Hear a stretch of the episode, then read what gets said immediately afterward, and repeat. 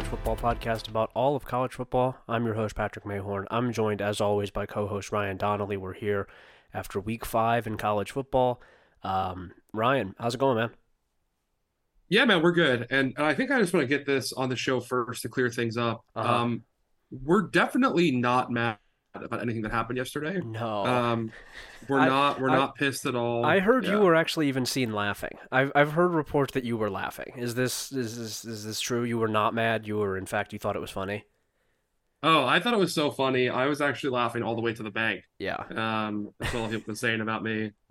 Um, I I was really pumped about all these results, and, and there definitely were not any big, you know, big teases that would have been really cool to see get pulled off that, that left us like blue balled on this weekend. Mhm. No, it's fine. It's whatever, dude. I don't even care. Yeah, I don't even care. That's the official stance of flipping the field. We aren't mad. We actually didn't even care to begin with, and that you think we're mad is a sign that we have uh, won. We won actually. Um, hmm Yeah, no, this was a shitty week for us. This was a shitty week of results, I would say. It was the games themselves, it was not I thought it was okay. The the the some games that were supposed to be closer that we kind of needed to be close to tie the week together were not close.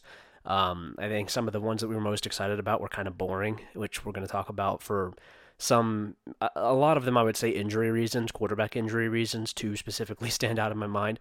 Um, but uh, I, I think it was it was a weird week. It was a week with a lot of close games, at least, which is good. But it was not. This was not like the best week. I don't think of college football that we have seen this year. I, I would I would imagine that this is going to be one of the lower ones on the list at the end of the year.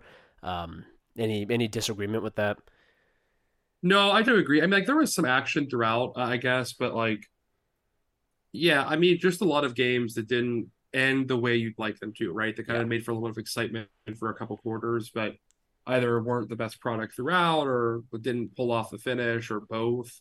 Um, yeah, kind of frustrating, but um, I mean, overall, I mean, still a good weekend of college football.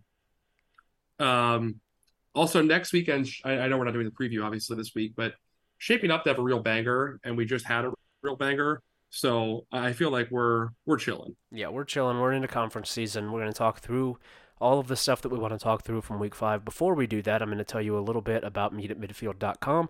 That's the website where you can read all of our written premium posts about things like week five. The hangover post that you do, the Sunday hangover every week, I believe is already up.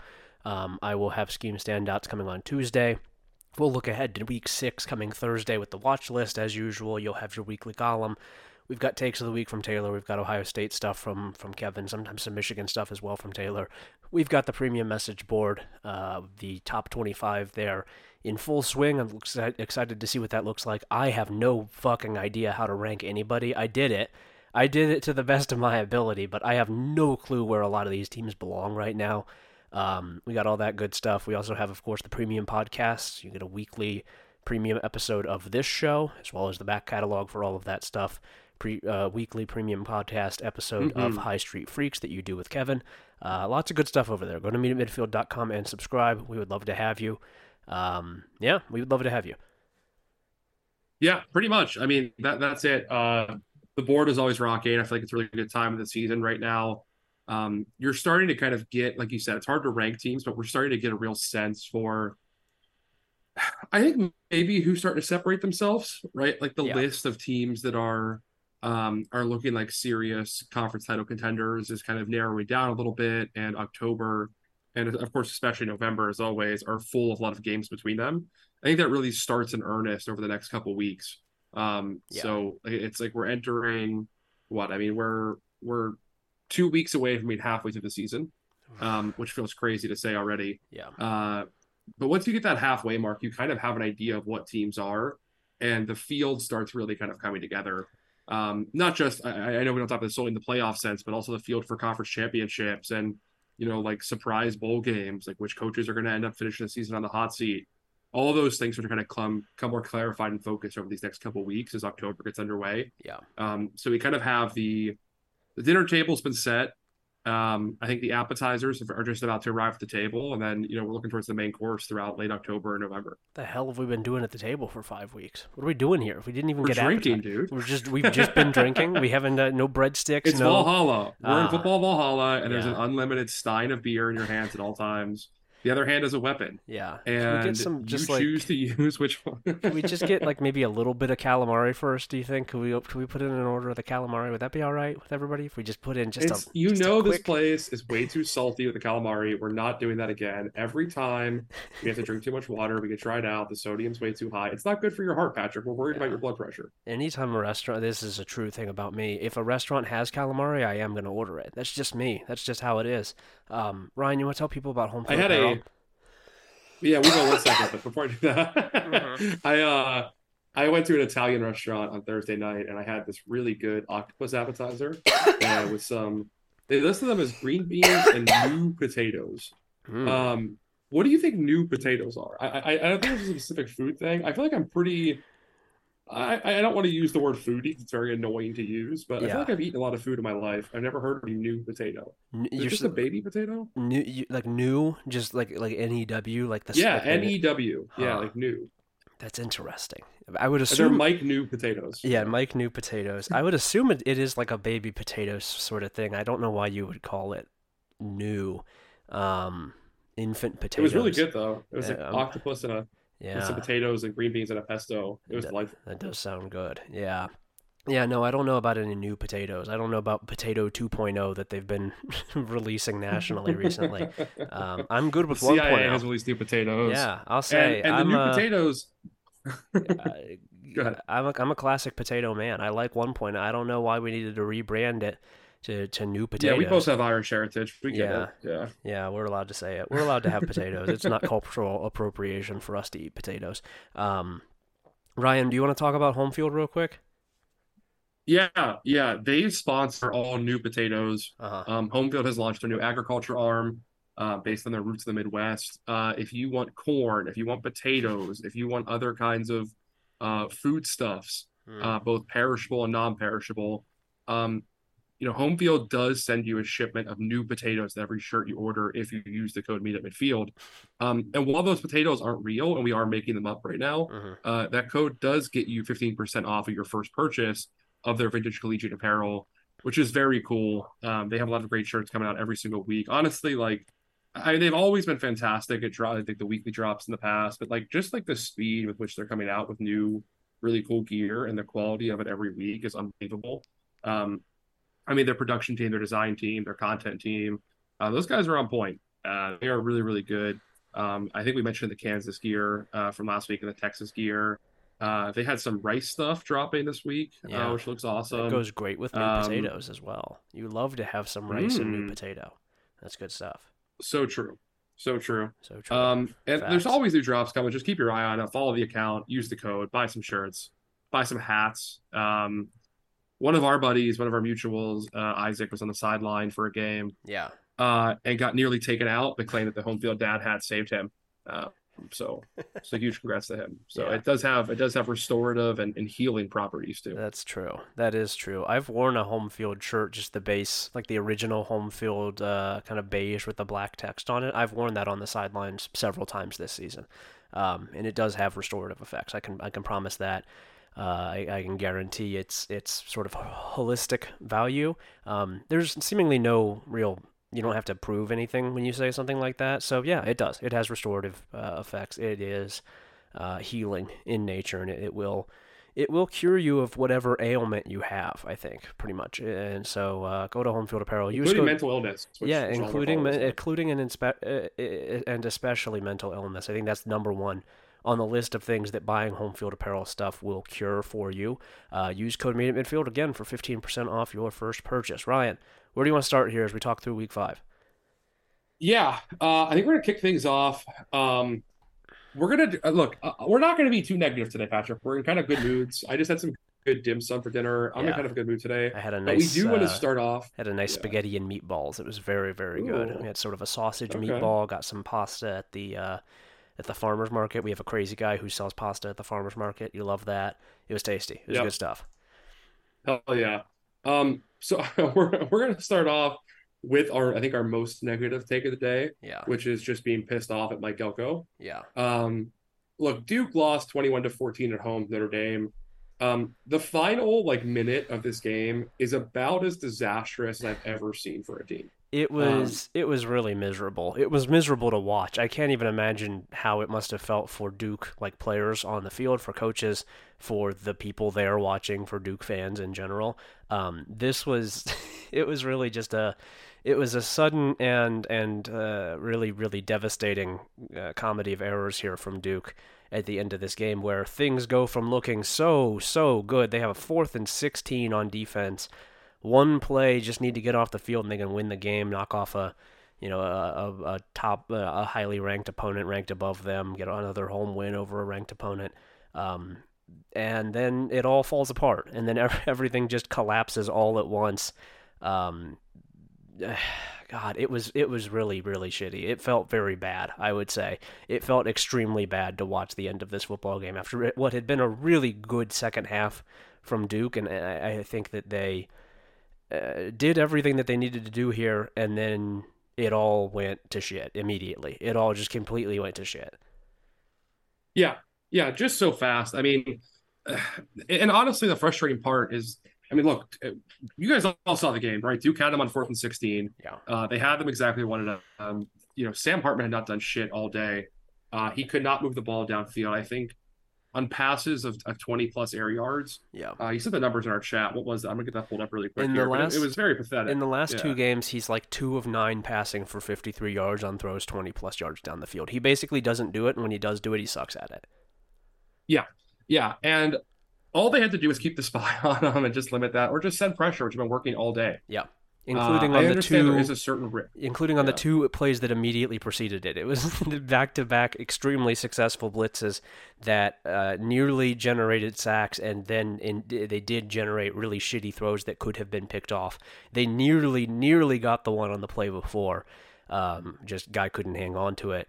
Um, and it's like eh, the the it was so noticeable that the broadcast was praising them for not dropping eight, for for sending pressure, for staying aggressive.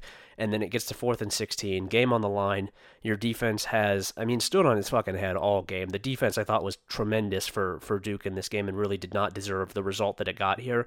Um, game on the line, one play to to win it, and you drop eight into coverage. You, don't bring any pressure. You don't leave anybody within uh, 20 yards of Sam Hartman, and he runs for 18 yards and a first down. And then Notre Dame basically immediately scores, gets the two point conversion.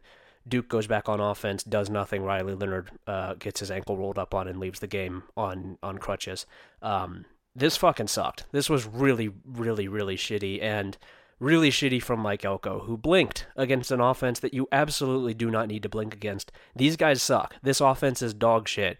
Just blitz. They can't handle it. They can't block it. Sam yeah. Hartman can't read it. He certainly can't get away from it. Just fucking blitz. It was working all game. It was the only thing that was really working all game long. It was they never had an answer for it. There's no reason not to do it. Is there's there's I, just there's just not. Yeah. I know you were working uh, most of the day today. But and I don't know if you had a chance to read my article, but did you did you see my theory on what's happened to Mike Elko? No, what happened? So, have you seen the horror movie It Follows?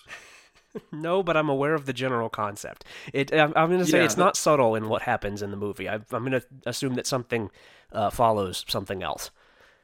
Well, yeah, the premise is basically there's this this monster, right? It can take any shape, any form. Um, the person it is attached to or hunting it always moves forward at, at a steady pace. It's always present. It never stops. It never sleeps. Mm. you take any form it wants to it doesn't run. It doesn't like you know advance. It always knows where you are and it's always moving towards you. Yeah. Um it, eh, the thing here is the monster is passed on sexually right? It's a sexually transmitted monster. Okay. So if you fuck someone the monster then goes after that person until it kills them, which point it reverts back to you, and so on and so forth down the chain. Yeah. So the only way to survive really is just keep sleeping with new people. Yeah. Or like, you know, go across the ocean, whatever. Yeah. But my thing here, my theory is that when Ohio State beat Notre Dame um, in South Bend, Ryan Day passed on like the coward's curse, which he had probably been the most severe sufferer of among top programs, um, to Marcus Freeman. Okay. And Marcus Freeman was in a tough way, but he successfully passed it on to Mike Elko during that game, mm-hmm. which means Mike Elko now has the coward's belt until he finds someone to blink against. Yeah. Um, or someone someone to collapse against him. Yeah. Uh, and look, I mean, they have games coming up. Um, against Mike Norvell, right? They have him against Oh, Jeff no. Brohm at, at, at Louisville coming up soon. Oh, no. Uh, they're uh, look, Elko needs to get that monkey off his back fast because Yeah. it's going to spiral really quickly on Duke here. Duke has some big games coming up, so unless he passes it on to somebody else, Duke could be in trouble. Dave Doeren would Um, love to contract this. Dave Doeren sort of has a menagerie of diseases already that he has contracted, and I think that this would be one that he wants to add to his arsenal. Kind of a Mr. Burns style individual. Yeah, he's, he's living in a stasis because he has all of them all at once. Yeah, that that seems like a, a good opportunity to do that. Where did Ryan Day contract this? Do we know? I've been thinking about that. I, I, had to go back and probably check the logs. I, it might be Harbaugh. Um, I think Harbaugh James probably Franklin. he hasn't lost to Franklin. oh, you're right. He was It's Franklin. It's probably Harbaugh. Yeah. He Hmm. probably got it from Harbaugh. He probably did get it from Harbaugh. Damn. Yeah, Um, such is life. Hmm. Shouldn't have done that. You shouldn't. Have, you should not have fucked Jim Harbaugh. That's the first rule that they tell you when you take over as Ohio State's head coach. Don't fuck Jim Harbaugh. We know he's going to say some things that might try to sway you. He's very, very persuasive. You can't let him win. You cannot allow him to do this because he does have the it follows monster uh, on his back at all times, yeah. and uh, he wants to get rid of it. He really, really wants to get rid of it. You can't let him do it. You you know that Jim Harbaugh and Ryan Day are just absolutely making that room stink. Yeah. I think that it probably did originate, at least in its current form, with James Franklin. I think that he's probably the guy who who uh, kind of And he has beaten Harbaugh. yeah. Yeah. he's kind of kind of patient zero here. I think he did uh, he did bring this into the world with some of his decisions, his various decisions. Um. Yeah, what a what a dirty group of hobos those three are. No, thank you. Um, Hmm. Take a take a sponge bath. We need all three of those guys to be getting sponge bath. Um, I don't want to be sponging them. Do you? no, I don't want to do it, Um, but somebody else can. I'm sure someone is available to do that. They have a, a large staff of GAs on those on those programs. a lot of sponge bath possible candidates right there. Yeah. Um, They- They're they're offering Shemy Schembechler his job back, but only if he sponges down. Pat Fitzgerald has been making a Um, tour of the Big Ten. I hear he would be very interested in that sort of position. Um, yeah, something to think about. Uh, yeah, this sucks. This sucks. Uh, Duke blew it. Mike Elko specifically blew it. I don't think Duke is at the Duke players are at all to blame for this. Their coach uh, shit his pants in the in the big pivotal moment. He had a chance to uh, to go for the kill and he refused to do it. And now he has uh, now he has the stink on him. Now he has the severe stink on him. Yeah. very Uh, unfortunate I. I will say I, I I feel like we should credit Duke's defensive line. They were Um, awesome, man. They were so fucking good. Both lines Yeah. for Duke were really impressive in this game, specifically in the second half. Notre Dame was gassed. Duke Duke out physicaled them. This is not as big a team as Notre Dame is by any means, but they have uh, it's it's junkyard dogs across the board on that roster, and uh, they they deserve. It was a trench play game. Yeah. Yeah, it was 100 percent a trench play game. Like Yeah. that was just two offensive lines, two defensive lines deciding the outcome. I mean, like the, the secondaries are fine or whatever, but like, they're both above average. Yeah. But I mean, that's a game decided purely by trench play and by coaching. yeah, um, which you have to respect. I do, I do appreciate that. I mean, look, Notre Dame's a, a good ball club. I think. Like, I, I think I made fun of them in the in the off season a lot. Mhm.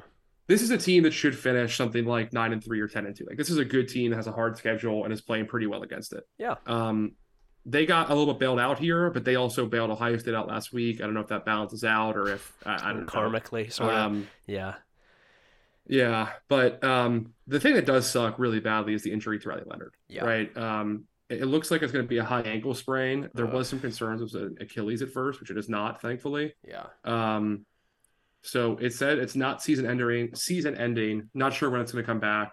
When uh, when he'll be available, but um, it just sucks, man. Just Yeah. really sucks. It sucks. The bye week here for them is is well timed. At least they do have. Um, they're off this upcoming week before they go and, and play NC State at home on October 14th. So they get a little bit of time. I don't imagine that that's going to be enough time to recover from a high ankle sprain unless it just looked a lot worse on on the the TV than it really is, which sometimes is the case with ankle injuries. You know, uh, he's he's a, he's a young guy. Maybe he can he can hopefully bounce back, but it just sucks. It was a really, really deflating end to what had been a uh, a, a very good football game, and I think one that Duke deserved a a better result than it got in. Notre Dame, you know, gets the job done, takes advantage, but uh, Jesus, Duke had this, and and and Mike Elko let it go. Um. It's a bummer. It's a bummer to see that happen. Uh, this For one, sure. I this one, I think you can also attribute to co- to coaches, but I would not really say it's a bummer. It's more one of those where it's like, wow, both of you guys are really stupid, huh? Both of you guys really suck ass, and that would be Ole Miss 55, LSU 49.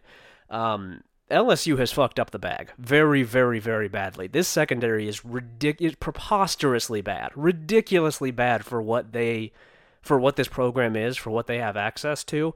Um, and then they uh, they sucked down the end. They they had the they had a, a two score lead in the fourth quarter, and then they blew it, and Ole Miss gets the win. This was a uh, this was a losing competition. This was blowing this was a blowing the game competition, and Brian Kelly uh, blew the game worse than Lane Kiffin did. Yeah. Uh, man, I mean, I don't know. I, w- I was looking back at it, and I think he blew the game in a certain sense via coaching, which is in that he employs Matt House and Mhm. allowed Matt House to move Harold Perkins to linebacker. Yeah. Um, but Why did he do like, that? in- Why would you do that? but the in-game stuff, uh, I mean, I don't know. Like, I think they both were kind of just. uh, I don't really have an opinion on who blew it more in the game. Mm, Um, it's not like Brian Kelly calls the plays, right? Like he's never been that. He hasn't No. done that. Uh, what's it, Cincinnati? no. uh, if even then. So uh, to me, I guess um um, it, it's just that like you know LSU secondary sucks, right? Like they've had some injuries there, but they also clearly aren't coached well enough. Their tackling Um, it's a is bad- their tackling, Their tackling is, is is horrible. inexcusable for I mean even if your secondary isn't very talented they should be able to fucking tackle. I don't care how many injuries you've had. Your guys have to be able to tackle. That's the first thing that you do. What are you doing? Why can't they tackle? Why are their angles so shitty? yeah, yeah, man. I, and also, I, I don't know. I saw people like praising Lane Kiffin for being aggressive, and I- don't know. Like there was uh, one punt from LSU where I, I think like procedural stuff, like the, the punt they had in the fourth quarter where they punted with about two and a half minutes left. Um, it was a fourth and 12 from their own 45. You can't really go for that Yeah. with the lead. Uh, the problem was they got a fourth and five, a fourth and 12 because they had a delay of game penalty, right? And took a sack on the previous play. Uh, it was bad offense, but uh, like I don't think Brian Kelly was like insufficiently aggressive. Like I don't think Kelly's go for it calls or game management is that bad. It's just that like he made some bad hires Yeah. and they all bit him in the same game Yeah. um, which is his fault to clarify. But it- it's just a disaster all around for LSU to have two losses before October, right? Yeah. It's it's un- it's inexcusable. Yeah, because I Um, mean that's pretty much it. You know, unless there's a, a really uh, crazy next two months ahead of us, which is a possibility. There's you know, there's not really They a can still win proven- the West. I yeah, there's not really a proven Yeah. team in the SEC right now, other than I mean, I guess I was gonna say Georgia. I don't really feel great about that. We're gonna talk about that in a, in a little bit. Um, Yeah, so I mean S and P Plus has Bama as a one point game with uh, A and M this weekend. yeah, Like it's, it's, still it's not like there's anyone ahead. Yeah, yeah, it's it's up in the air, but nobody has ever made the the college football playoff with two losses, and LSU has two losses before October. It is a disaster. It is a disaster with the roster Sure. that they have. They should be better than this. Their receivers, I thought, were really impressive in this game. I thought Jayden Daniels played really, really well. And then at the end, he just kind of didn't anymore. And I don't know if that was just Ole Miss yeah adjusting. the Ole Miss pressure got home Yeah, I, I think Ole Miss was was smart to be aggressive. Their their their defense is also a disaster, um, which is not a huge surprise if you know anything about anything that Ole Miss is doing on uh, Yeah. the football field. Losing your entire secondary to transfer, and then like also hiring the guy who made Alabama's defense bad, and immediately is awesome again once he's gone. Mhm. Um, Or- yeah, yeah. like that's yeah, that's not great. I don't know that. I mean, generally, I don't know that you want to be hiring coaches out of spite. I don't. I don't know that that's the best approach to bring to bring you know building a staff is. Well, who would make my former employer the most angry about me bringing him in? Um, uh, yeah, I don't know about all that. I need to prove that the, this guy's actually really smart and that it's the best coach of all time who's stupid as shit. No, probably not. probably not. It's no, probably not Probably that. not. It's probably got you know got fired for a reason. Um, yeah, Yeah, I mean, I don't know. Credit to Ole Miss for winning. It was it was an entertaining game, if nothing else, right? That was a Yeah. that was a thriller. yeah, Um, they like I was impressed with the rushing attack. They they got it going. Mhm. I think also, I you know I you know I don't want to say nice things about Alabama. It's kind of my whole thing to not do that, but how impressed are you with the Alabama defense now after seeing what LSU allowed for Ole Miss? Yeah, I, I'm Um, going to be honest. I don't really think about that all that much. I didn't really think about them at all during this game. not, that's not my You problem. didn't? I was. no, I, that's kind of uh, I was kind of thinking that, I'm gonna the Alabama defense is might be the best in the country. I'm gonna leave that in any any thoughts I have about Alabama's defense being very good. I just let that kind of sit in the back of my head. I just I don't really need to be. I don't want to actively think about it because I will take then psychic damage. I just kind of let it linger. I don't really need to. I don't want to pay attention to that right now. That's not a thought I'm going to be having. Yeah, okay, fair enough. Whatever. Uh, but a good win for Ole Miss. Lane Kiffin probably got the best win of his career, right? Um, Yeah, not, it doesn't take a whole lot to do that. No, if you're if you're no, if you're Lane Kiffin, but you got to start somewhere. every yeah, every high every first high score is still technically a high score. Um, so yeah, good good for them. They got the job done. I will say also, uh, Ole Miss is uh, Ole Miss's crowd setting the tone here. Uh, winning this game down the stretch for Ole Miss by throwing a bunch of piss cans onto the field after a bad call. Um, Mhm. Ole Miss scored the next 15 points and won the game after that happened, and you have to assume that it's because a whole bunch of rednecks were throwing piss cans onto the field. That that'll Yep. that'll That call was fucking nuts. Yeah, it was too. a it was a bad call. Galvanizes the team when you do that when you're throwing. not not only did, down was at it like a their bad call, not only was it a bad call, like the fact they overturned the correct call on the field to make Yeah. it a worse call Yeah, was unconscionable to me. I could not imagine it. I, it was unbelievable. yeah. Um, My last Yeah, thought on this game, and then we can move on, is, and we've talked about this, I think, on the podcast before. Robert Griffin III needs to be in jail. I hate that motherfucker. He is the he is I can't stand him. he has to be the worst one on TV right now. He, he his, uh, it being subjected to Tim his Brando. yeah, being subjected to his shit for four hours in a college football game. Oh my god, it's awful. It is really, really awful. There's a reason that they don't let fucking Dan Orlovsky call a game. Uh, Maybe they do. I don't know. Um, they shouldn't. It shouldn't be kinda do, allowed yeah. to do that. You shouldn't be allowed to, to do that for a full fucking game. It's it's it's noxious. Just awful, awful, awful shit. Imagine, is- imagine you put Tim Brando, Robert Griffin III, and Matt Barrie in the same booth. yeah, Um, yeah. I'm imagine worst- I'm imagining it, and then I'm imagining sort of a. Uh, several scenarios that could then happen to that booth that would be uh, good for the good of humanity. Um, Yeah, that's fun to think about. Next We're up here, the IRA the British royal family's in there. Um, go get them, boys. the queen is wearing a Uh, disguise.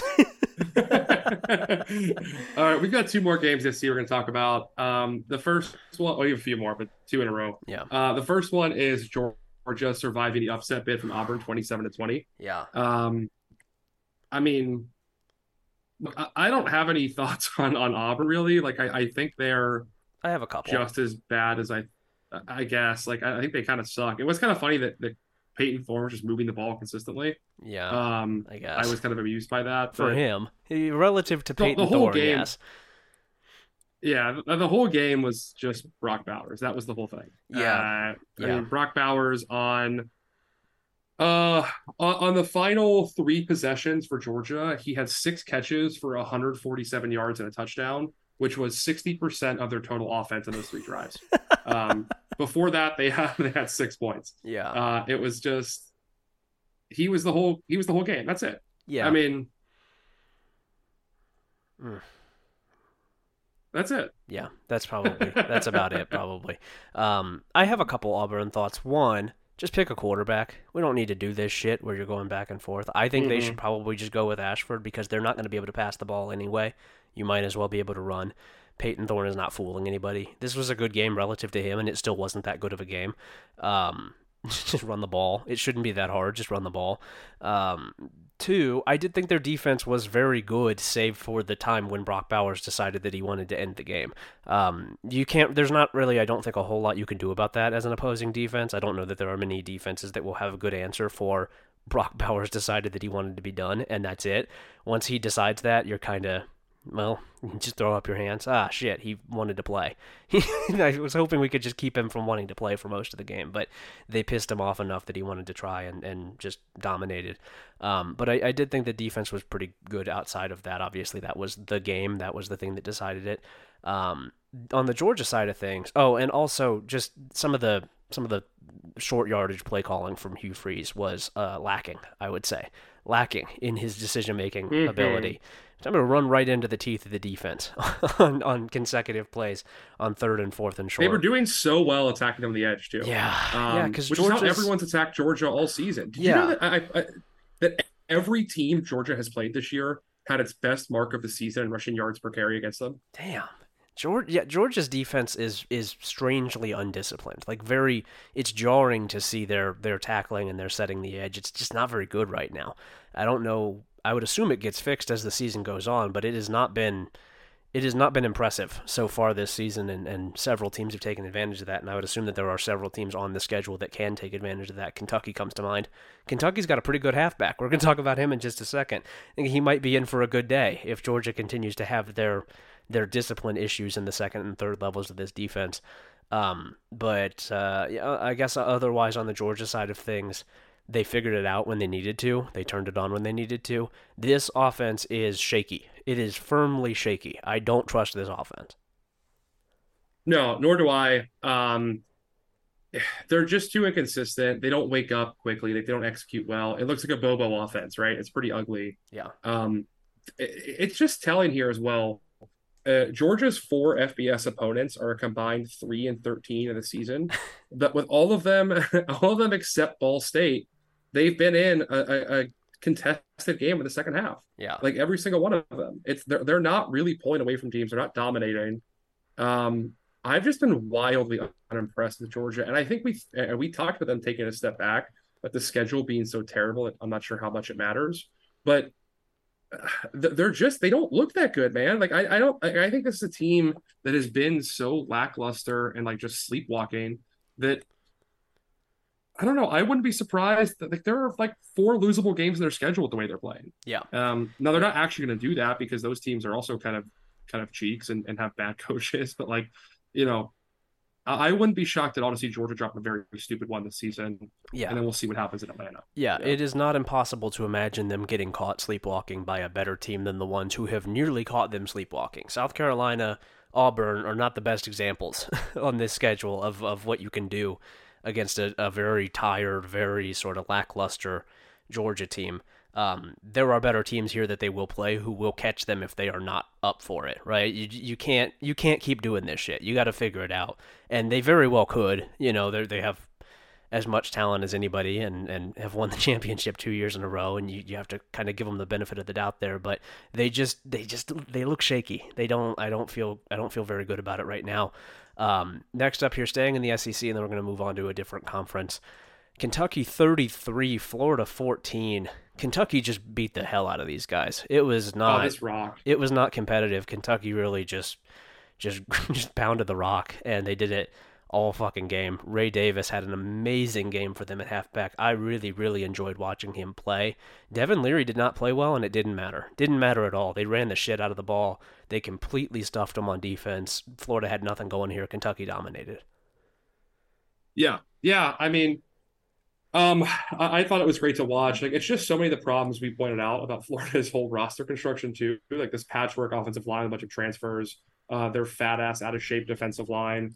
Um, they just got absolutely worked. They have this whole thing they're priding themselves on is being bigger and more physical than everyone else in the lines, and they got absolutely pushed around. Mm. It wasn't a finesse thing. It wasn't like Kentucky schemed them up really well. They took them to the point of attack and just beat them into the ground for four quarters. Yep. Um, they didn't even have a passing attack. Devin Leary was bad this game. He's been bad all season. Yeah. As much as I like him, like I, I, I have to say, he sucked all year, and it didn't matter. They whooped his ass, Yep. or they he whooped their ass. Yeah. Yep. I mean, and, and Florida got a pretty good Graham Mertz game too. Uh, he's obviously never going to be like a, a, a difference maker, like win a game for you. But the guy was twenty five of thirty, right? He hit the throws you asked him to hit. Yeah. Um, I do. It is. It- It is like- extremely funny that they have managed to.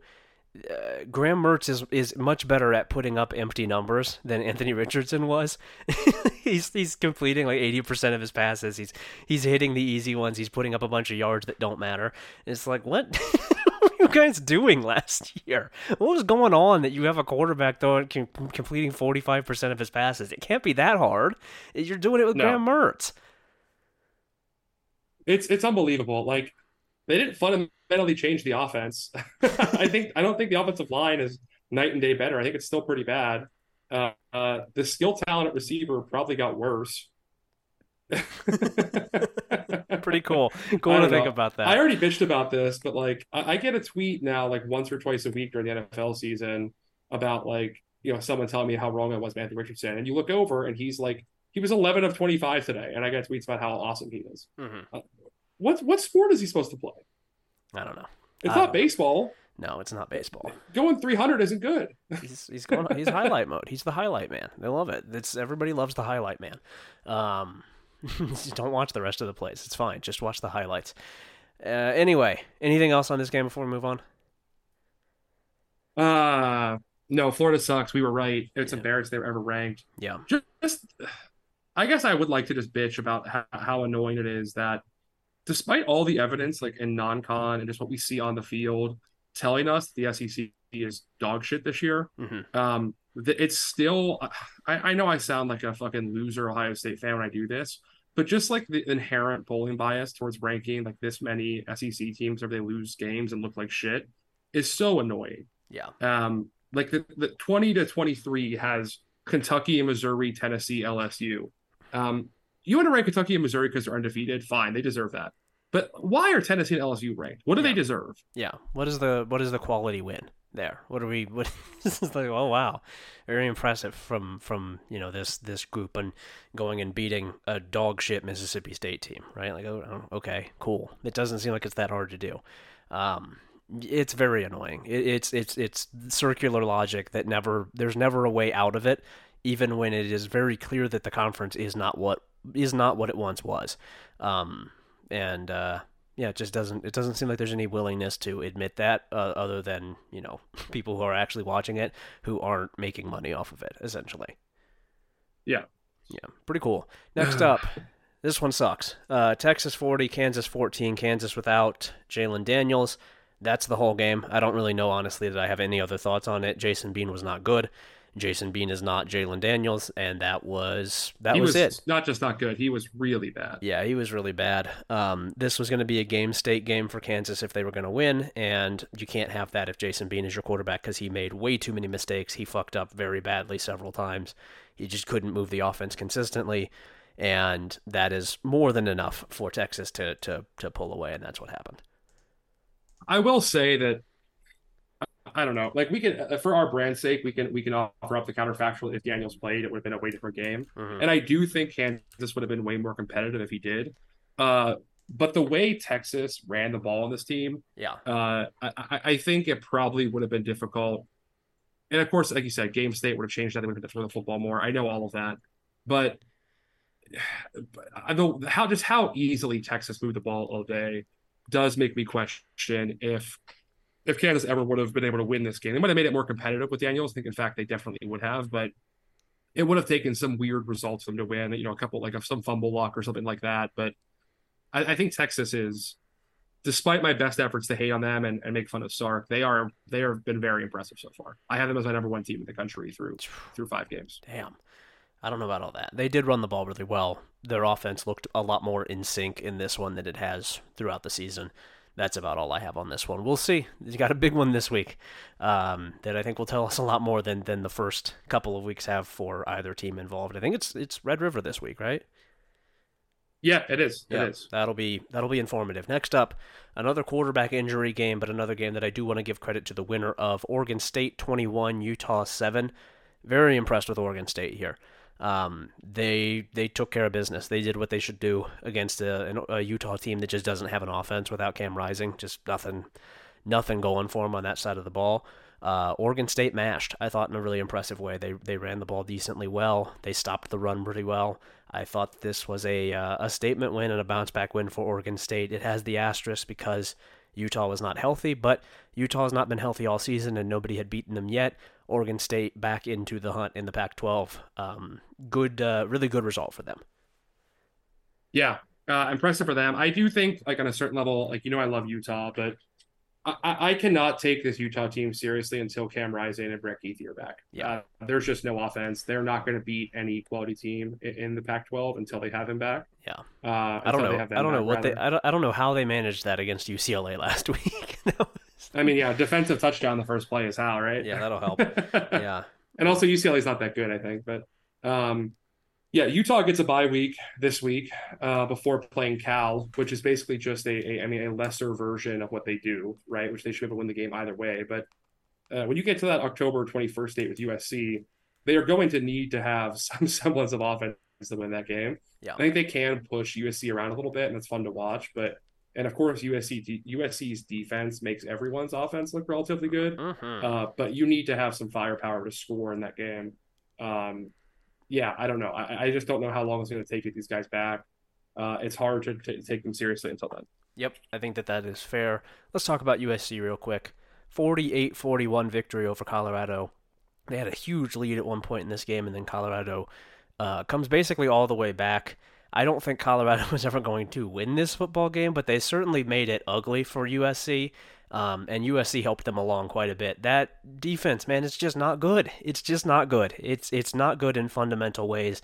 It's not going to get better. They don't care about it. They don't care that the defense isn't good. They don't really. The, the value here is not winning. The the goal is not winning for USC. It's something else. Um, uh, fuck these guys. I hate this. I hate this shit. I hate this team. They are going to lose several games, and they deserve to. This is not a good football team. Yeah, I, I am just waiting on the day until we can we can get that happening. Yeah. Um, Colorado is not that good of a football team, right? No. Like we just saw them absolutely obliterated by Oregon. No. Um, no, they are. I know everyone is circling Notre Dame and Utah because the play style, Uh-huh. and, and I think those are the correct ones to circle. But I don't know. Like, would it shock you if or if, if Arizona won a won a shootout? I mean, like I don't. listen. Arizona has better receivers than USC does. Oh, yeah. It does. Uh, It does. I don't know about all that. It man. I'm does. not. Look, I'm not. I am not hating on any part of of USC's offense except how annoying the praise for Caleb Williams is. Mm-hmm. Um, we've just seen his kind of quarterback. Like the, the, the problem with Caleb Williams is not how he plays in the field. That is sometimes like annoying to watch because how little he likes playing in structure and just how easy it is when his receivers run open constantly. Yeah. Uh, but the annoying part about him is the draft comparisons and how he gets brought up as like a generational prospect that, you know, is like on an Andrew Luck, like, you know, level prospect, which is fucking nuts. Um, but yeah, I mean, look, USC's offense is sick. I can't deny that, right? The biggest problem is just that USC's defense is one of the worst we've ever seen at this level. Mhm. Um, and just like, I don't know, they don't play hard. like, like they, they don't play good assignments. They don't seem to care. They don't have any pride. Uh, they're poorly coached. The whole thing is just a disaster to watch. And I, I don't know, like, just fuck these guys overall. I just can't stand watching them play. Yeah. It is really it feels it's insulting. It is insulting to watch them play. It does not feel like they're taking it seriously. It doesn't feel like they um, want to be there. I just I think that this team is pretty much everything that I don't like about college football rolled into Yeah. one team. Just go everybody involved in this just go to the NFL. Lincoln Riley, Yep. get the fuck out of this sport. You obviously don't like it. We don't want you here. Go away. Go The, the go funniest coach the fucking this, Chargers. I don't care. It's not my problem. The funniest part about this is when they arrogantly scheduled that week 13 bye week. Yeah. uh, the bye week before the conference title game, thinking they'd definitely be playing for it there. Now, I, I think to me, it seems very likely they're going to miss that game based on their schedule. And Yeah, they have like four or five losable games left in the conference, and they have like six games left in the conference. yep, 100%. Um, you know, like to me, that's going to be so funny. The idea of like they play their last game against UCLA, then just sit at home uh, for the next two weeks while every other good team plays, uh, and then they go play some meaningless bowl game. Uh, like they're going to go play in the Poinsettia Bowl or whatever. Yeah. I can't wait. I, yeah, it's so we're, we're, we're looking at an all-time early draft declaration from several guys on this team. guys, Oh, yeah. guys Oh, declaring yeah. in, in early November. I'm gonna actually I'm gonna dip out. Uh, we just lost back-to-back games, and I'm gonna go. I think I'm done here. Um, yeah, that'll be cool. That'll be that'll be really fun. The first ever freshman declaration from Zach Branch. Getting the hell out of here. I'm gonna go play in the USFL for a couple years. I'll see you guys later. He's he's good enough, man. He's yeah, good enough. Might as well. Don't waste your time Yeah. here. Just go do something else. Um, next up, Baylor 36, UCF 35. UCF, I believe, was ahead 35 to seven in the third quarter of Mm-hmm. this game. And and then and then a lot of things happened, and then several things happened all at once, and all of them were bad for UCF. Nearly managed to, to pull out a, a game-winning drive here at the end after a ridiculous play from Timmy McClain to ex- extend the game, but they missed the potential game-winning kick pretty badly. Was not super close. Um, it was too long of a kick to really ask the guy to, to make. Um, I mean, good win for Baylor, I guess. I don't know how the fuck they did this, but they did it. They found a way to win. UCF, meanwhile, finds a way to lose and is in a not very good spot right now. Yeah, I do just want to read the drive chart really quick. That is very funny. Uh huh. Um, UCF opened the second half with their, you know, 14 play, 84 yard touchdown drive. Went to Baylor field goal, UCF interception, Baylor touchdown, Mm. UCF four and out punt, Baylor touchdown, uh, UCF fumbled. It was covered by Baylor for a touchdown. UCF punt, Baylor field goal, uh, UCF missed field goal. Mhm. Just as bad as a second half as you could ever possibly have. Yeah, I, I Uh, don't really think you could possibly. I don't think you could.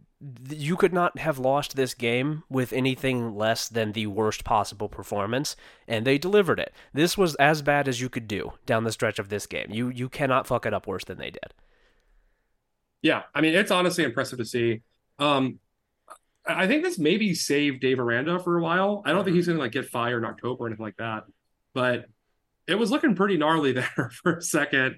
And I think this win, this like miraculous rabbit in the hat comeback, gets him some goodwill Yeah. and probably builds up some faith going into a stretch of four very winnable games. yes. Um, You can see this get te- galvanizing a team. You can see a team rallying around this, and, and that it continued to fight in what looked like a blowout. You can you can very easily see a team rallying around that. Yep. Yeah. I mean, they get Texas Tech at home, bye week at Cincinnati, home against Iowa State and Houston. Yep. Um, I don't think they're good enough to win all four of those games, but three and one seems reasonable, Yep. which uh, puts you over 500. Yep, puts you over 500. That would be more than what we were thinking that they would do um, in the third quarter of this game. So, good comeback win for them. really bad loss for UCF. I would recommend not doing that again. Uh, James Madison Mhm. 31, South Alabama 23. James Madison is up to 5 and 0 for the second time in as many years. They have of course been an FBS program for 2 years.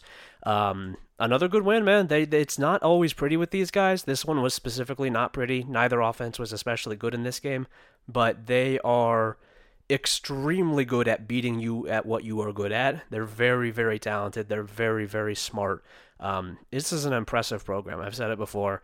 I'm sure I will say it again, and it, it's an impressive win here. They did what they needed to do, and they remain unbeaten. They should, the Sun Belt should let these guys play in the conference title game. What is the NCAA going to do? They're not going to do anything. There's nothing that they can do. They have no power. Let these guys play. They're the best team in the conference. Yeah, they rock. I mean, I think tomorrow on our on our show we're going to do a uh, top five of the G5 ranking. Yeah. Um, you and I, so we'll talk about them more then. But I'm very, very impressed with them through through these five weeks. Um, yeah, they rule. Yep. Um, next game here, two teams that do not rule. Uh, A&M won 34-22 uh, in Jerry World against Arkansas in the Jerry Jones Bowl. Um, have you seen the numbers on Sam Pittman's buyout? No, no, I haven't. I haven't. I haven't been moved to look to that quite yet. But I, it is. It is rapidly approaching. What are they? Uh, I believe it drops. I don't have the exact number. I should pull those out. Um, but it drops by over 50% if he finished the losing record. Oh, Um, who's your agent, Sam? Who is your agent that let you do that? You can't do that. yeah. That's the exact time you would get Mhm. fired. Why would you let them do that?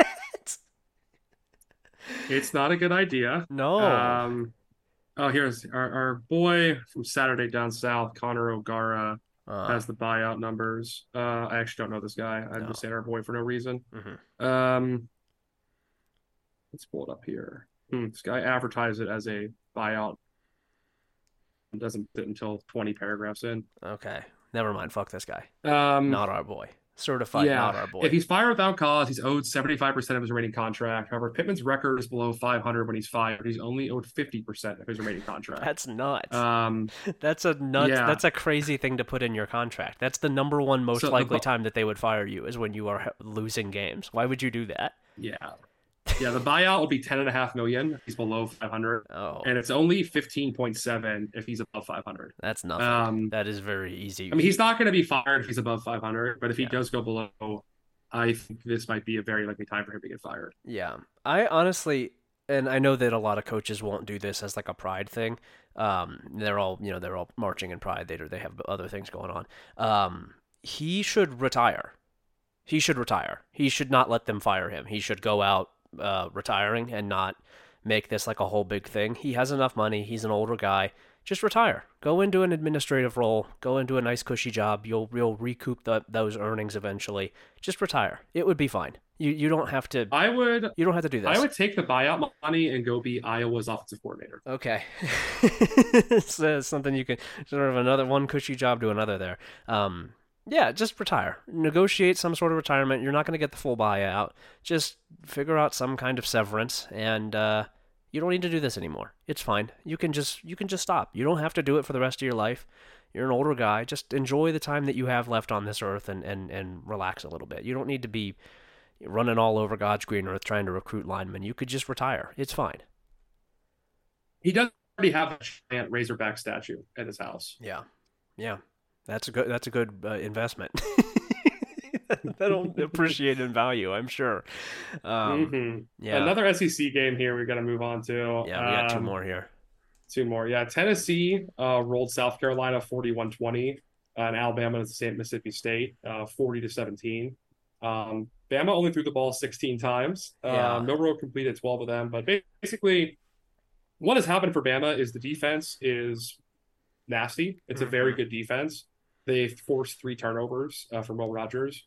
Uh, and the running game is fixed, Yeah. which I don't think Bama is like back or anything like that. Like I don't think this is a a playoff team or a title team, but you can win 10 games with a rushing attack and a, and a great Bama defense pretty easily. Yeah, you're very, very, very talented, Kentucky. Kentucky has won a lot of games in the SEC doing that. You have more talent than them. You can do that. It's it's not that. It's not. There's nothing wrong with just doing that. Um, I'm definitely. I said this on last week's show. I am definitely of the opinion that Nick Saban went into the offensive meetings and said, "All right, enough. Uh, we're not gonna. We're not gonna do this anymore. Stop trying to reinvent Yeah. the wheel. Just run the football." Um, I guess what is the yeah. difference between what Alabama's going to do the rest of the year and what Michigan does? Um, hmm. That's a good question. A lesser man would say J.J. McCarthy, but I'm not going to say that. I'm not going to say that at I guess all. Michigan has Michigan has better running backs. okay. Um, I think Michigan is a better team than Alabama. I'm gonna I'm gonna be clear about that. I, we've made fun. I, Of, I we think make so too. Michigan. I think Michigan would definitely beat Bama if they played this season. Yeah, I think Michigan is a Um, lot better at this than Alabama is because Alabama's not been built to do it. They can do it. They have the ability to adjust and do it. But Michigan does this. I think Michigan would win that game and is yeah, better at it than difference is just Alabama team is. speed. Yeah. I, I don't know. Like I, I, think, yeah, I'd be curious to see it. I don't know. That'd be a fun game to play. Hopefully, they both miss the playoff. We get to watch it. um, on the Tennessee game, how do people do this every week? Like at the first quarter of every South Carolina game, I see some tweet about how special Spencer Rattler is uh-huh. and how he's like he's QB three in the draft or whatever. And then every single time you check his stat line, he like threw two interceptions, like 148 yards. Mhm. Um, it's honestly it's very impressive that people keep doing this to themselves. I think it the is. guy sucks. I think it is because everybody just watches the first quarter of every South Carolina game, and Spencer Rattler Yeah. knows that. He knows well that's going to be the, that's going to be when the TVs are on. That's going to be when the PFF guys are, are you know cutting clips to post on Twitter. They're not going to pay attention after the first quarter because we'll be down twenty one to seven. Um, I just need to show up then, and then it doesn't even matter what I do after that. He's he's adjusting. TV Spencer is is changing as we go. He's learning. He's he's becoming self aware. He understands exactly when the peak of guys cutting clips of his throws is, and he knows how to maximize that so that he can get drafted despite not playing well in a single game that he ever plays. yeah, that's cool. That's cool for him. Yeah. Um, he does suck. Also, Joe Milton sucks. Yeah. Um, really nasty injury to Brew McCoy. I don't know if you saw that one, but uh, he is going to be out for a long time. I think. Yeah. Yeah. Um, unfortunate. Yeah. Uh, Anyway, Well, these two teams are just uninteresting to me. I don't know. Um, I don't really have any. South Carolina's as bad as we thought they'd be, uh, in the ways we thought they'd be. I guess Tennessee has some compelling games coming up. Uh, they obviously look like dog shit against Florida. yeah, how did they do uh, that? they have- How did they manage to lose to Florida? How do you do that? What you It's have to try to do that. Come on. Yeah, I mean they have a bye week. They're off this next week. Then they play A and M at home, Oh, then Bama and Kentucky on the road oh in God. three consecutive weeks. oh God. So, Oh no. Oh. uh, and then after that, it's UConn, then road game at Missouri, home game against Georgia. huh. So It was fun. I while would it- say that things could get pretty nasty for Tennessee. Yeah, I was gonna say it was Um, fun while it lasted, but I don't really know that it was. Uh, It was, it was kind of fun while it lasted, I guess. I think that's. I think we're just about done here with Tennessee. Um, next up, Clemson 31, Syracuse 14. Syracuse just does not have the juice to pull this off. Um, Clemson, I thought, pulled away pretty well and, and, and put this game away impressively. Syracuse just does not just just can't really keep up. I, I, I think it was an admirable effort from Syracuse, but they did not have the uh, they didn't have the horses to hang here. And Yeah, I mean, all their Clemson- guys are hurt. Everyone yeah, all the guys are hurt. Their horses are are are in this. Or they're they're in the. They're taking they're taking them out back. They were in the stable. They're taking them out back behind the stadium. They're they're doing unspeakable things. They're they're putting them down, folks. They're putting the horses down. Um, and Clemson survives for another week. Um, I don't really know what they're playing for at this point. They're not going to do anything this year, but good for them for continuing to uh, care. I guess more than I can say about you. One of my uh yeah, one of my favorite things about watching college football with like more casual fans is asking them to guess how old Dino Babers is, and they show him on the sideline. uh huh. Um, that's always a fun party trick, I guess. Um, That is fun. that's my thought of this game. Yeah, good and good and good for him for continuing to look so young despite being so old. Uh, next up, Michigan 45, Nebraska 7. Also, Penn State 14, Northwestern uh, or Penn State 41, Northwestern 13. Paired these up because they were kind of similar. Michigan was a lot more dominant than Penn State was. Penn State took this into the fourth quarter for some reason. This was not super impressive from Penn State, but these two are kind of uh, locked at the hip right now, as with Ohio State, which didn't play this week. And I thought Michigan won this uh, this specific iteration of the Cold War against Penn State. They were much better here. Yeah, agreed. Um, I wanted to give credit to service this on Twitter, but I could not find the tweet again. Um, no one cares more about like proving his team covered the spread and is actually good than James Franklin. Mm-hmm. Um, like it is his number one thing to do. Uh, going for for a touchdown uh, on like a passing play Yeah. uh, with with less than two and a half minutes left with a 34 to 13 lead when you could have just ended the game by running the ball three or four times Yeah. was so obscene. You do have to. I mean, Um, you do wonder if he should be investigated at some point. He, it it is kind of. It seems like he is betting on these games. The way that they play, the way that they score at the end on purpose to try and pump up the score. It does feel like he's betting on the football games. It's either that or he's like the most poll obsessed coach in the country, where like he knows they're probably not going to like actually win the division. I think Yeah. the odds of them beating both these teams is pretty low. And if I recall correctly, in the tiebreakers, Penn State has no chance. Uh, um, so it, it basically means that they need to like get style points and look good to be like an at large team in this playoff, uh, or just like stay highly ranked in the polls. He needs another extension. Uh, that's kind of I always assume everything he's doing is motivated by more contract extensions and for some reason more facilities upgrades. Uh huh. Uh, that's kind of just his whole thing. He Uh, loves the facilities dude. upgrades. He's always trying to get a nicer house. He's always we need a new porch on our football facility. We need a new porch. Why don't we have a porch? We're missing out on recruits Yeah. because we don't have the chairs that go that, that can rock in three different directions. Um, that's awesome. That is really cool that he's doing that. Uh, next up here, Washington wins Well, thirty-one. I, I guess oh, re- really quick, really Yeah, quick. sure. I, I will say I have obviously been hating on Michigan uh, for the whole duration of this podcast slash my life. Um, I will say that Michigan was completely dominant on, on Saturday. Looked very, very good. mhm. Um, it's they kind of did what we've been asking them to do, which is to like when you play a bad team, which is all they played, to actually do it, to Yeah. actually just come out and dominate and do your shit. Yeah. Um, which they did. Um, that Roman Wilson catch was ridiculous. Uh, I, I still, I, I know I'm just a hater, man, but you still watch some of JJ's throws and you just see the ball placement and Yeah. you can just tell how it comes back and gets teams that are better prepared for him and Well- are good. I don't know. I'm, I'm just still willing to. They're gonna they're gonna mention me on Twitter about the wind. You know how how many miles per hour the wind were or whatever. I, I don't care. I don't care. You're, in, Um, the- you're in the trenches. I, I if you're getting mentioned about wind, you are in the trenches. You are. I'm deep in the trenches, dude. Um, Nobody ever tells Yeah, me but- about the wind. Nobody's ever sending me tweets about the fucking wind. They're I'm getting wind tweets seven times a week, probably. Um, I, if You're a Michigan fan, can you just send me? Can you send me a tweet once per Saturday? Let me know what the wind's gonna look like Yeah. on uh, give us during your game, so I give, can. him, give him the weather forecast. Give him the advanced. You know, Friday afternoon. You're gonna need to send the Saturday weather forecast. Hey, keep an eye on this. It's gonna in a sixty percent chance of rain. Um, Yeah, no, I never get that shit. You're you're getting you get tagged every time Anthony Richardson throws the football. You get tagged every time Spencer Rattler throws the football. The, the, arguments I'm dug in on are very funny. There's just like some of them that I, I can't let go, and people love to bring it back up. So yeah. I'm having fun with it. Yeah, it does, um, it does, seem like everybody's having a good time involved. I think it's I think it's good for all for all parties to have that. Um, you have anything mm-hmm. else on these?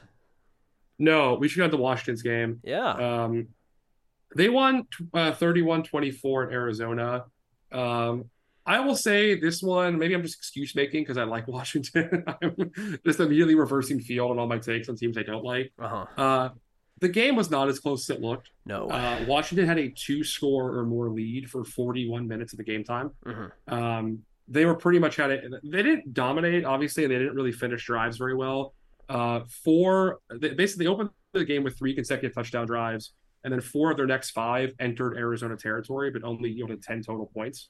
Um, they just kind of didn't really finish, but they put up almost 500 yards of offense and um, just didn't quite finish the job, which some of their, you know, fit dry finishing numbers, I'm starting to kind of take a glance at. I kind of like to see them be a little better at that. Like if yeah. it actually blows some teams out, like we're talking about, but um, it's still the best offense in the country to me. Yep, I uh, th- that's basically where I come down on it. Is that was is this final score closer than you would like? Yeah, I, I, think that Washington probably should have won this by more than seven points. Arizona also scores with a minute left in the game to make it this. Um, and uh, you know, on, on top of that, if this is your clunker, if this is what it looks like when you're not fully locked in, when you're not fully paying attention, I think they have a bye week. Yeah, they have a bye week this week, and then it's uh, home against Oregon outside of that, uh, you know, first out of that bye week. Um, if this is when you are letting down and not really paying attention, and your starting quarterback is 30 of 40 passing for 363 yards, and you are generally just in cruise control, it's fine. I'm fine with it. Every, not every team is going to be great every single week, and Washington has earned enough goodwill in my mind that they can have a clunker uh, against a team that has some talent at receiver and, and can, you know, can do some things with that. Um, it's fine. I'm not worried about it. I'm excited to see what they look like against Oregon in two weeks. That's about where I am with Washington. Yep, pretty much. Um, the next game on our list is the Memphis 35-32 win yep. over Boise State, in which Taylen Green was benched. Mm-hmm. Um, Boy, I watched the highlights. He yeah, was he was he was benched all to shit. He was really benched in this one. They they, they didn't fuck around. They really benched his ass.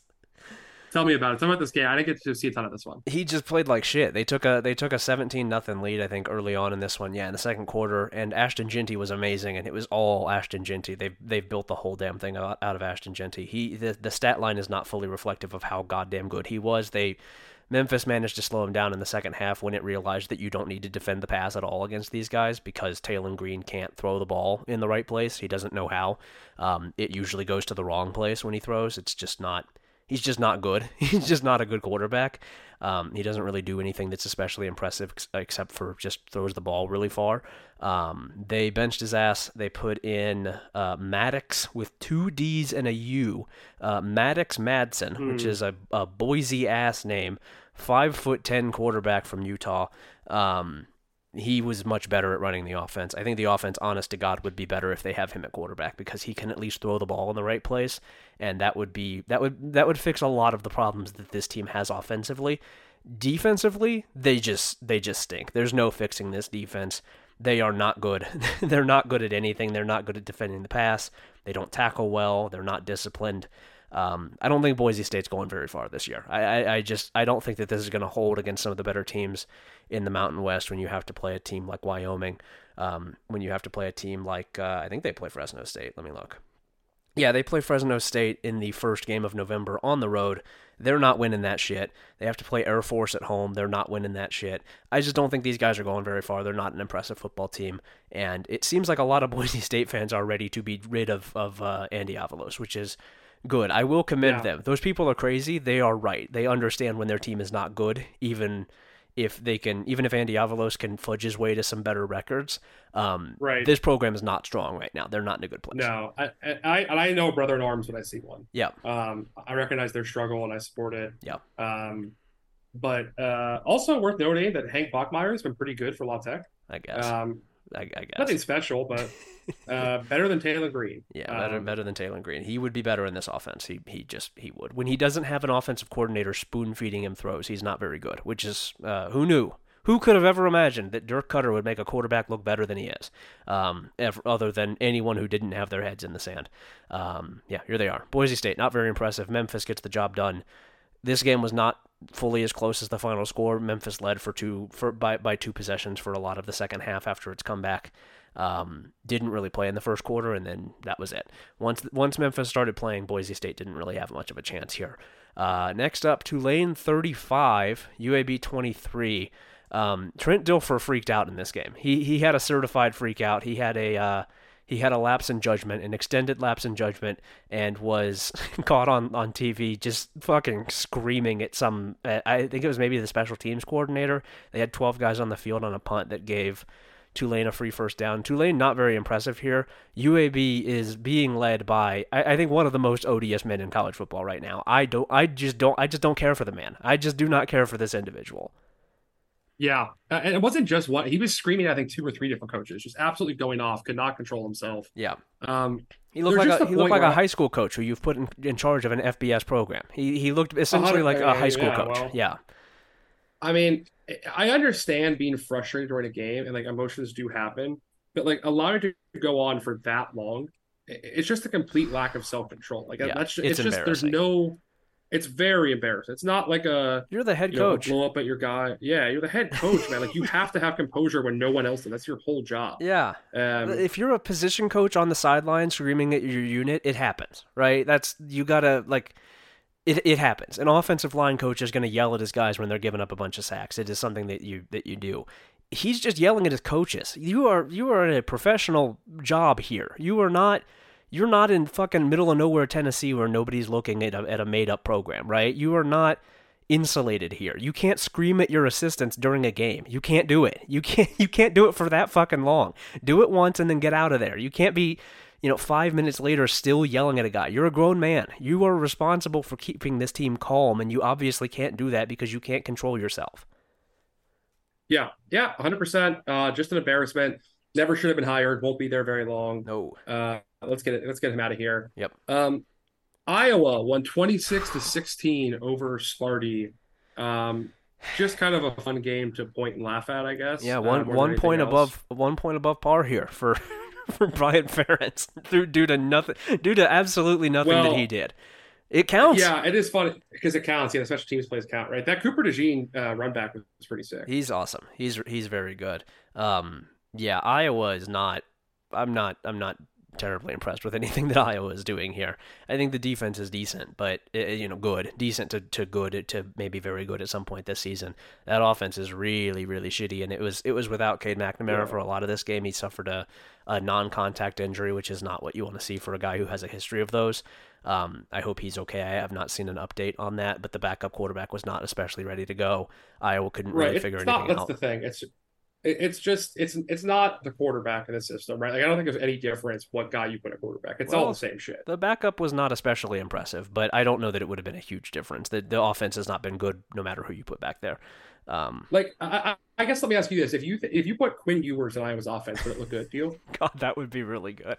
It would look good to me aesthetically. I, it would be very funny. I don't imagine that they would be good. I don't. I don't think.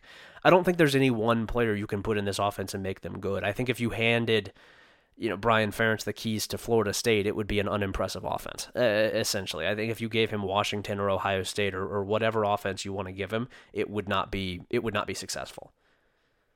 Yeah, I guess that's fair. Um, yeah, I mean, I don't know, man. Like maybe if you give them like Bryce Young or Caleb Williams, some like quarterback who hates playing in structure or just makes his own plays happen, that Mhm. would be better. Uh, because obviously a quarterback freestyling in the moment is better than whatever Brian Ferentz is doing. Yeah. uh, yeah, I don't know. This shit sucks. Michigan State's offense is also historically bad. Just just a very stinky game. Yeah. Um, speaking of stinky games, Pitt, uh, 38-21 loss to Virginia Tech. Um, Brent Pry did a whiteout at, at Virginia Tech. Um, Huh. Not really their thing. Kind of he just brought that from Penn State, trying to steal the whiteout. Kind Yeah. of funny, I guess. Well, it, it Um, worked. If- Oh, Evidently. Do you think that's why? yeah, I think that's probably why. I think that's one hundred percent why. it was because uh, Pitt was Pitt was they were troubled by the whiteout. They were disturbed by it. They couldn't they couldn't figure out what to do with it. Phil Jurkovec, um, he would have been awesome if not for all the you know the twenty percent capacity crowd that was wearing white shirts and kind of half-assing the whole thing. Um, that was the only that was the problem. That was the only problem that they were facing here. Yeah, yeah. Uh, our buddy Zach did tell me that uh, they had one uh, deep shot that was kind of like an accidental hit, Yeah. and then a a screen pass for a touchdown. Other than those two throws, Jurkovec was uh, nine of twenty for ninety nine yards. Um, just an apocalyptically bad quarterback. Yeah. Uh, made worse by the fact that they have probably the worst offensive. I mean, I don't know what a like. Frank Cignetti is in a Brian Ferentz style like performance. Like he Yeah. is about as bad as Ferentz is. I would say he Um, also has a Brian Ferentz style relationship with his head coach. He's his he's adopted son. Uh, F- F- Frank Cignetti Mhm. was officially last year. They didn't make this public, but I am breaking this news now. He was formally adopted by Pat Narduzzi last year. He's his he's his son. He's an, his adopted son. Yeah. Yeah. Oh God, it's so true. Um, and they're they're they kind of have a style father son relationship. Uh huh. Um, maybe take that one off the podcast. Maybe maybe we don't keep that one in. I don't know. Uh, Oh. we'll we'll think about it. Who's Uh, the just who's the that. who's the singer who was hanging his son out over the window? He has that kind of relationship. Michael. Jackson? Was it Michael? There was there was another guy who did that as well. Um, I don't remember. Uh, the famous one is definitely Michael Jackson. Anyway, Pitt really sucked. Uh, they really do suck. They're you know they're talking about making changes over the bye week, but they're not going to do that think any- shit. They're not they're going to do gonna that shit. anything. They don't do that. Um, in terms of how bad it could get, have you looked at their schedule the rest of the way? Yeah, unfortunately, I have. It could get really bad. I think there's like one more obvious likely win on the schedule is Boston College, and that's about it. They could lose every other game that they play, and they could lose that one. Yeah, They just lost They by could lose that one for 17 to sure. Virginia Tech. It's not that hard to imagine them losing to Boston College. no. Um, I think two and ten is probably the likeliest outcome at this point. Uh, I mean, maybe Syracuse gets pretty banged up and they they get three and nine, but yeah. Although I guess worth noting, a dog shit Pitt team beating a highly ranked ACC playoff contender. Could we get a Florida State loss to Pitt? I mean, I- probably not. Pitt's too terrible. That'd be kind of funny, I guess. Yeah. Um, yeah, Pitt really fucking sucks. I feel bad for their fans. Um, like the fan engagement at Pitt right now is better than it's been in a long time. Uh, growing up in that city, there was kind of some apathy there for a long time after the Wannstedt years, and I mean the program really does have a lot of support, and just like to insult them like this, the way Narduzzi has done and continues to do, um, and act like they're the problem when Yeah. he's making obviously stupid choices. And the, is- the, I would say also that Phil Jurkovec is doing. He's like celebrating after after a shit like a dog shit first down when they're down by 14 at the end of a bad game and, a, and a loss to a bad team. Um, Yeah. they really don't. They really don't much care for the kid, and it's hard to blame them because he is an asshole and he No. He's an asshole. Yeah. Yeah, uh, our buddy Zach, we referenced uh, his Twitter handle is at I'm real angry. Yeah. Uh, did post a video of one of Jurkovec's passing attempts on like a little uh, quick route to the flats for his running back, where he was, I mean, maybe five, six yards from the kid, uh, and just threw it directly at his feet. Um, just he can't hit the most like I, I don't even know if you call it the yip because he's always been bad. Yeah. But he can't hit basic passes right now. There's just no value to having the game. Pitt's clearly not making a bowl game. Um, there's nothing left to play for. It- a lot of these players are justifiably going to quit on Narduzzi, which I think some of them already have. Um, just put in your your younger quarterback, see what you have, try something new. Yeah, give these guys something to play for. Just anything, anything at all to get to, to get you know up for. Uh, they don't have it right now. West Virginia 24, TCU 21. TCU in an all-time regression to the mean season here. Everything that worked for them last year is no longer working. The quick kick was blocked. Uh, that they that they had so many times did did, successfully last year. They you know, no huddle, send a kicker out, and he and he hits it. He got that kick blocked, and then he got a potential tying kick at the end of the game blocked in the exact same way. Um, TCU is not in a great place right now. West Virginia, however, is what four and one, um, and the schedule sets up in such a way West Virginia could win a lot of football games this year, like a troubling amount of football games for what I don't think is an especially good team, and I am rooting for that at this point. I do want Neal Brown to do this shit. I think it's very funny that he's going to do this. Um, I don't know how, but there, here we are. West Virginia keeps winning football games. They keep beating shitty teams, and, and that is Yeah. that is commendable. Good for them. And like there there was only one game on their schedule. The rest of the way you would look at and say that's definitely a loss. Yeah. Yeah, Oklahoma. They're, they're going to lose to Oklahoma. Other than that, the bottom of the Big 12 is pretty favorable, and that's who they're playing. They're playing the bottom of the Big 12 for the rest of the season, pretty much. Yeah. Um, I mean, they have two games the next 20 days. So plenty of rest here too. Those teams are Houston and Oklahoma State. So they probably get a chance to go pretty rested into the back part of their schedule. Yeah. Where they get UCF, BYU, Oklahoma, Cincinnati, Baylor. Um, it's all there. I mean, it's fucking Yeah. crazy to say that like West Virginia could have a chance to finish the season ranked or something. Yeah. Um, I was I was kind of. I was kind of Yeah. half joking last night, but it is this is a very real possibility. They could go 10 and 2. It is not impossible for them to go 10 and 2. They could do that. Um which is just that's funny. That's very funny. I'm I'm rooting for that to be the case because I think it would be very funny. Um I I, I yeah, I we we can only hope that West Virginia will go 10 and 2 while not ever being good or even kind of looking good. They've not even it's not even like, "Oh, well, they they have some things going on." Like they have CJ Donaldson. The defense I thought was was decent in this game. They're not good. This is not a good football team. They're just winning games, and sometimes that's all you can do. Yep, yep, pretty much. Um, Speaking of, all right, we're gonna speed through. Oh, go ahead. We're gonna speed through some more of these now. yeah, Um, in this back part here, Louisville wins at NC State, thirteen and ten. They're somehow five and zero. So is Mizzou after beating Vandy thirty to twenty one. Yep. Um, my only take on this is that is Brady Cook is either like the best or the second best quarterback in the SEC. This he's season. balling. He's balling, man. He's he's playing really, really, really, well. They uh they've been kind of fun. They've been kind of fun to watch. I think they are the better of these two teams, of the ones that are like, how are you? How are you five and zero? Are you are you sure that you're five and zero? Um, Mizzou Yeah. has definitely been Maryland also in that category. Yeah, Maryland also in that category beat the shit out of Indiana. We were going to talk about that in a second, but we probably could just group, group that in here. 44-17 win for them there. Indiana immediately fires Walt Bell. Um, Tom Allen, buddy, the the clock is ticking. I think. I think it is. Uh, yeah. The walls are rapidly- closing in. yeah, ra- rapidly approaching. Um, yeah, the walls are clo- closing in, and the walls are filled with Rod Carey. You've got Rod Carey in your walls. You don't want that to happen. He's he's he's heading for your ass. Um, yeah, I don't have anything else on these. No, me either. Um, Troy, impressive win. Uh, Mhm. 28-7 win at Georgia State.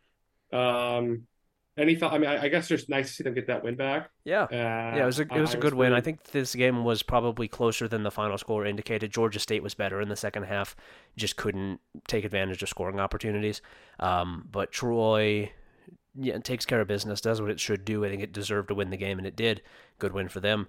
Uh, staying in the Sun Belt here, we got kind of a quick Sun Belt hitter. Uh, Tim Beckwatch, Georgia Southern 38, Coastal Carolina 28. They are a disaster. It was not that close. They they're just not good. They're not good at all. Uh, Texas State 50, Southern Miss 36. Southern Miss disastrous start to the season, but Texas State 50 points in a conference game. Their offense is good. Their offense is Yeah. legitimately and good. And they have a Power Five win this year. Yeah, they might be. I mean, they very well could be a bowl team. They should be a bowl team with, with what they're doing right now. Good for them. There's signs of life from a program that we've never really seen it from Yeah. before. Um, Pretty then- impressive from Kinne. Yeah. yeah, yeah, very, impressive from GJ Kinne, the rebuild that he has done there in short order. Um, Jake Spavital should be ashamed of himself. Uh, last one here. Speaking of guys who should be ashamed of themselves, App State needs a last second field goal um, and really a disastrous last minute and a half from Louisiana Monroe to win that game 41 to 40. Uh, this is embarrassing for App State. This is deeply, deeply embarrassing. They should never be this bad. They are not. They're not good right now. Um, there's no. There's no excuse for it. No, it's uh, it's honestly hard to watch. I mean, it just it's. I, I hate seeing like the good, especially now as like the G five talent and like the programs that consistently get good talent are clearing out in some ways. That that's been diminished. Um, seeing App State and Boise State be this poorly mismanaged is really frustrating to watch. Yeah. Uh, just get good coaches there and, and win your leagues and get a chance to go to the playoff. Like it's the best time to be doing this. Yeah. Um, just just frustrating. Yeah, there's there's no Um, reason to stick with Shawn Clark. He's not doing anything. Um, Bowling Green 38, Georgia Tech 27. What the fuck? What the fuck happened? Most bizarre result of the day. Yeah. What the hell? How do you let this happen to yourself? What did you do, Georgia Tech? How did this happen? I can't understand it. I just truly cannot get my head around it. Um, they also fired uh, Andrew Thacker. That's they demoted Andrew Thacker from their DC position. He's now the safeties coach. They elevated the other guy. I forget his name. Oh my God. uh, Well, that'll fix it. Yeah. Come on. Uh, We were just talking I- about how you were say. competent, Georgia Tech. This is not what competent programs do. This is not being competent. This is this is something much more sinister. Come on. No. Uh, Haynes King is is a great empty yardage quarterback. Apparently Uh, so. Just loves getting 390 yards a game and not doing anything with it. yeah. Um, Yep. Well, Hmm. Pretty cool. Cool result there for Georgia Tech. Good stuff. Continuing to do what they are doing. Um, just immediately all of that goodwill right into the toilet. Good way to good way to do that. Central Michigan 26, Eastern Michigan 23. Just have this on here to say, um, I think Jim McElwain has wriggled his way out of this jam. They looked pretty good. They're winning games. They are winning football games. They are one of the better teams, I think, in the MAC. I don't know how he has finagled his way back into having one of the better teams in the MAC. It looked really, really grim there for a second, but they look good. A good win for them. Mm-hmm, mm-hmm. Uh, I don't understand it either. Uh, the last one we have here is Air Force, who are now five and zero after a 49-10 win over San Diego State. Yeah. Um, man, Yeah. they rock. I just I have this titled in the doc the weekly Air Force is good update. Uh, Air Force is good. There's your update. Air Force is good. Uh, they're really good. they're really, really, really fucking good. I don't know that they're gonna lose this year. They look very impressive. Um, that option is operational. I would say fully operational. That defense is tremendous. They are very, very good. And- They don't play Fresno State in the regular season, no. uh, and they have a bye week now, probably before their hardest game the rest of the way, which is Wyoming. That is Right? going to be Like, a Wyoming's probably banger. That is a that is that is that is wonderful, wonderful football game. Oh yeah, little Saturday night Wyoming Air Force action. We love to see that. Oh yeah, Um, yeah, it's cool, man. I mean, I don't know. I love watching them play. They're a very, very impressive team. Troy Taylor, I mean, just deserves. a. oh, so sorry, Troy Calhoun. yeah, Uh, Trey Taylor is their is their uh, is their defensive back who had a pick six that night. yeah. Um, Troy Calhoun uh, deserves a bigger job in this. I mean, it's great that he's doing well there, and I think he likes it there. Yeah. But also, a team with more resources should be hiring him because he will win you games. Yeah. I will say also it would not be the like it obviously they don't want to lose him. Um, but they do have a, a an extremely natural. I'm looking up his his name right now. An extremely natural replacement in Mike Thiessen, who's the offensive coordinator. Pretty much the same circumstances that they hired Calhoun from. He's a former quarterback at Air Force. He knows the system. Would I think be plug and play pretty much. It's it's very hard to replace a coach like Troy Calhoun because he's an excellent football coach. But if he was to get one last job and, and jump up somewhere, Air Force would be just fine. They they have the next one of him ready to go. Um, just an impressive program, man. Just a, a damn, damn good football program. Very, very good at what they do. Um, love to watch those guys work. It's uh, it's cool. It's very cool that they're still doing this. hmm Um, I think that's our show, Patrick. You and I are going to do the premium show tomorrow. Yep. Um, we're going to get into some hot seat discussion. Uh, we are going to do talk about the best teams of the G5. Uh, I think we had a check in on the Pac-12. We were going to do last week. We're now going to do a much more uh, more length this upcoming week uh, tomorrow. So if you guys want to listen to that episode, you can subscribe to meetatmidfield.com um, to get all of that stuff and, and see our message boards, the articles, everything else we talked about today. Yep, yep. All good there. We will talk to you guys soon.